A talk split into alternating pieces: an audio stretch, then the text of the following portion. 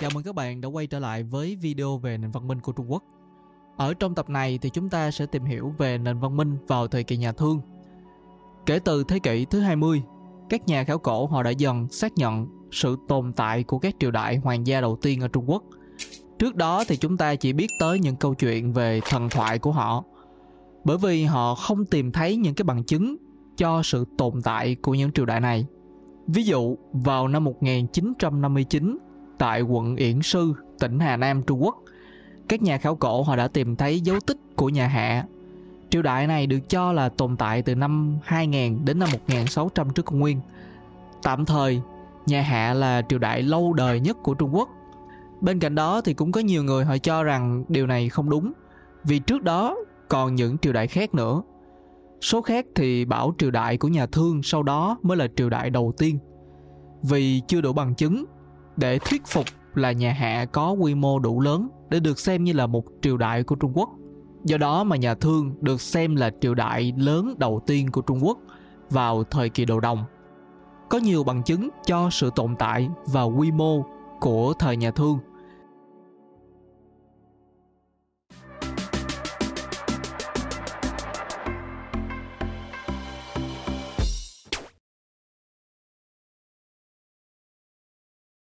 Triều đại nhà Thương kéo dài từ năm 1600 đến năm 1050 trước công nguyên.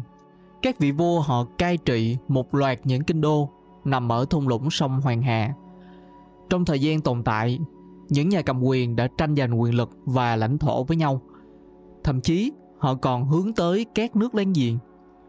Vào năm 1928, các nhà nghiên cứu họ đã tiến hành những cuộc khai quật ở An Dương, nằm ở phía cực bắc của tỉnh Hà Nam, Trung Quốc họ đã tìm ra kinh đô cuối cùng của triều đại nhà Thương.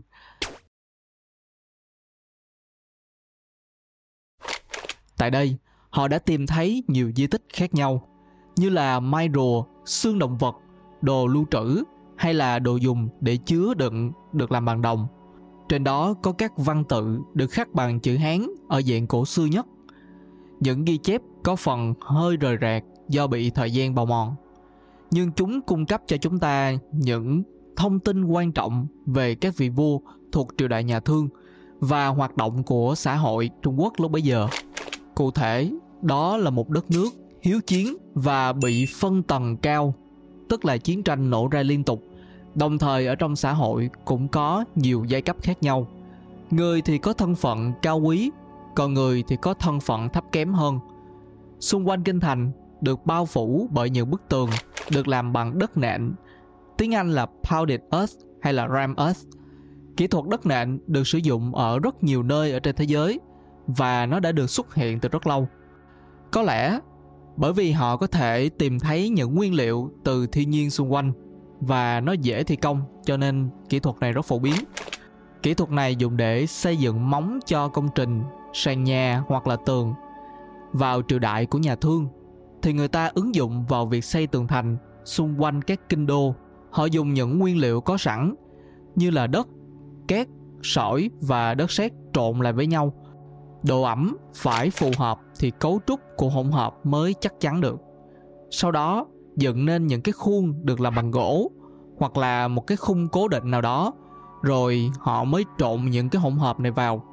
Sau khi hỗn hợp đã khô hoàn toàn thì họ sẽ tháo cái khuôn đó ra với cách này, thì những người thợ xây họ có thể xây trực tiếp lên vị trí của bức tường, hoặc họ có thể tạo thành những cái khối đá nhỏ, giống như là những viên gạch nhưng mà nó cỡ lớn hơn, rồi sắp xếp chúng lại với nhau để tạo thành một bức tường.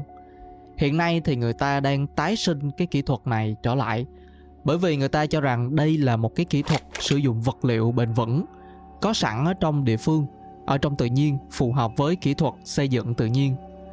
Bên trong lăng mộ của hoàng đế nhà Thương, người ta tìm thấy những người hầu, những con ngựa, đội phu xe, thậm chí là có những tù nhân. Họ có thể là những người đã bị đánh bại bởi nhà Thương. Nó làm cho chúng ta nhớ tới quân kỳ của Ơ nằm bên trong ngôi mộ hoàng gia thuộc đế chế của Lưỡng Hà. Chúng ta đã có một video nói về di tích này rồi. Mình sẽ để lại ở bên dưới phần bình luận.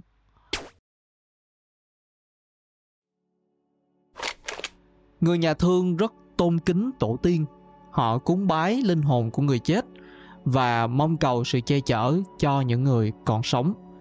Các vị đạo sĩ thời kỳ nhà Thương họ sử dụng mai rùa và xương tiên tri dùng để xem bói. Tiếng Anh được gọi là Oracle Bond. Họ khắc lên đó một câu hỏi rồi sau đó đem nung ở trong lửa. Khi mà xương tiên tri gặp nhiệt độ cao, nó sẽ bị nứt ra và sau đó tùy thuộc vào vết nứt ở trên bề mặt của xương, thì các vị đạo sĩ họ sẽ giải nghĩa. Họ tin rằng đây là một cách để có thể giao tiếp với thế giới tâm linh, thế giới ở bên kia. Lăng mộ của thời kỳ nhà thương là một kho báu của nền văn hóa và lịch sử cổ đại. Trong quá trình khai quật, nhiều khám phá quan trọng đã được tiến hành và họ đã tìm ra rất là nhiều những cái đồ đạc quý báu, có thể kể đến như là vũ khí, những vật phẩm làm từ ngọc bích những thứ như là ngà voi, sơn mài và đồ đồng. Điều này thể hiện sự giàu có của nhà thương vào thời điểm đó. Ngọc bích hay là ngà voi được coi là biểu tượng của quyền lực, biểu tượng của thế giới tinh thần ở trong xã hội cổ đại. Sơn mài và đồ đồng cũng là những món nguyên liệu quý giá bởi vì nó thể hiện nghệ thuật và tính thẩm mỹ của thời đại. Việc khai quật này cũng giúp cho chúng ta hiểu rõ hơn về cuộc sống và văn hóa của nhà thương và quá trình phát triển ở trong lịch sử của họ. Ở trung quốc vào thời kỳ cổ đại, không chỉ có những vị vua được chôn cất một cách xa hoa, mà những người giàu có, những người có quyền lực, thậm chí là vợ của họ cũng được chôn cất bên cạnh rất nhiều tài sản. Chúng ta lấy ví dụ về một trường hợp người ta đã khai quật và có rất là nhiều những cái món đồ phong phú, những cái món đồ xa hoa trong nghi thức chôn cất của phụ hảo, là vợ của quốc vương Vũ Đinh của thời kỳ nhà Thương vào khoảng năm 1215 đến năm 1190 trước công nguyên. Qua đó chúng ta có thể thấy sự khác biệt ở Trung Quốc cổ đại so với những xã hội cổ đại ở phương Tây cũng như là những khu vực khác ở châu Á. Lăng mộ của vương hậu Phủ Hảo, người ta đã tìm thấy ở trong đó một chiếc cốc được làm từ ngà khảm ngọc và hơn 1.000 món đồ được làm bằng ngọc bích và đồng. Bên cạnh những ngôi mộ, người ta còn tìm thấy những chiếc bình, những thứ như là những cái chậu, những cái chén, nói chung là những cái đồ để chứa chất lỏng. Có thể thấy người Trung Quốc lúc bấy giờ họ sử dụng rất là nhiều vật phẩm loại này để cúng bái tổ tiên, hoặc là họ cũng có thể dùng ở trong các tang lễ, thậm chí là ở những khu mộ.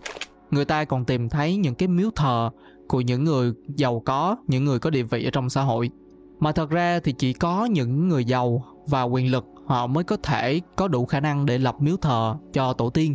Người ta tìm thấy có hơn 30 mẫu miếu thờ khác nhau ở trong những khu vực này và hiện nay, chúng đều nằm ở trong bộ sưu tập của các bảo tàng.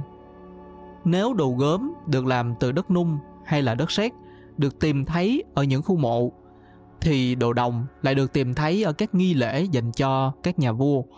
Đồ đồng vào thời kỳ nhà Thương là một trong những món không thể thiếu ở trong các nghi lễ, bởi vì giá trị của nó và tính thẩm mỹ của nó, mà đặc biệt những cái nghi lễ này là do chính nhà vua thực hiện.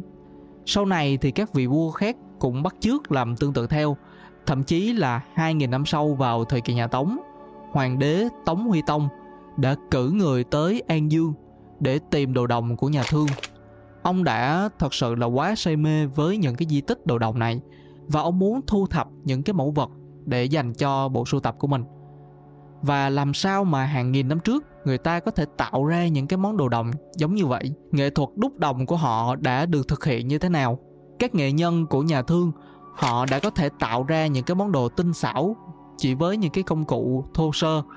Ở tập sau thì chúng ta sẽ tìm hiểu về kỹ thuật đúc đồng vào thời kỳ nhà thương sau đó chúng ta sẽ tìm hiểu về một nền văn minh khác vô cùng thú vị. Có nhiều người họ cho rằng đây là một nền văn minh đã bị mất tích. Nhưng những chứng cứ cho sự tồn tại của nó là quá ấn tượng. Người ta còn tìm thấy những cái tượng được làm bằng đồng, có kích thước rất lớn như là con người. Các bạn có đoán được ở trong khoảng thời gian từ 3.000 năm tới 1.000 năm trước công nguyên có cái nền văn minh nào tồn tại giống như vậy ở Trung Quốc hay không? Ở trong những tập sau về văn hóa và khảo cổ chúng ta sẽ tìm hiểu về nền văn minh đó. Đây cũng là toàn bộ nội dung của video lần này. Nếu thấy thích thì hãy nhấn đăng ký và chia sẻ video cho bạn bè của mình. Mình là Dương, còn bây giờ thì mình xin cảm ơn và hẹn gặp lại vào video lần sau.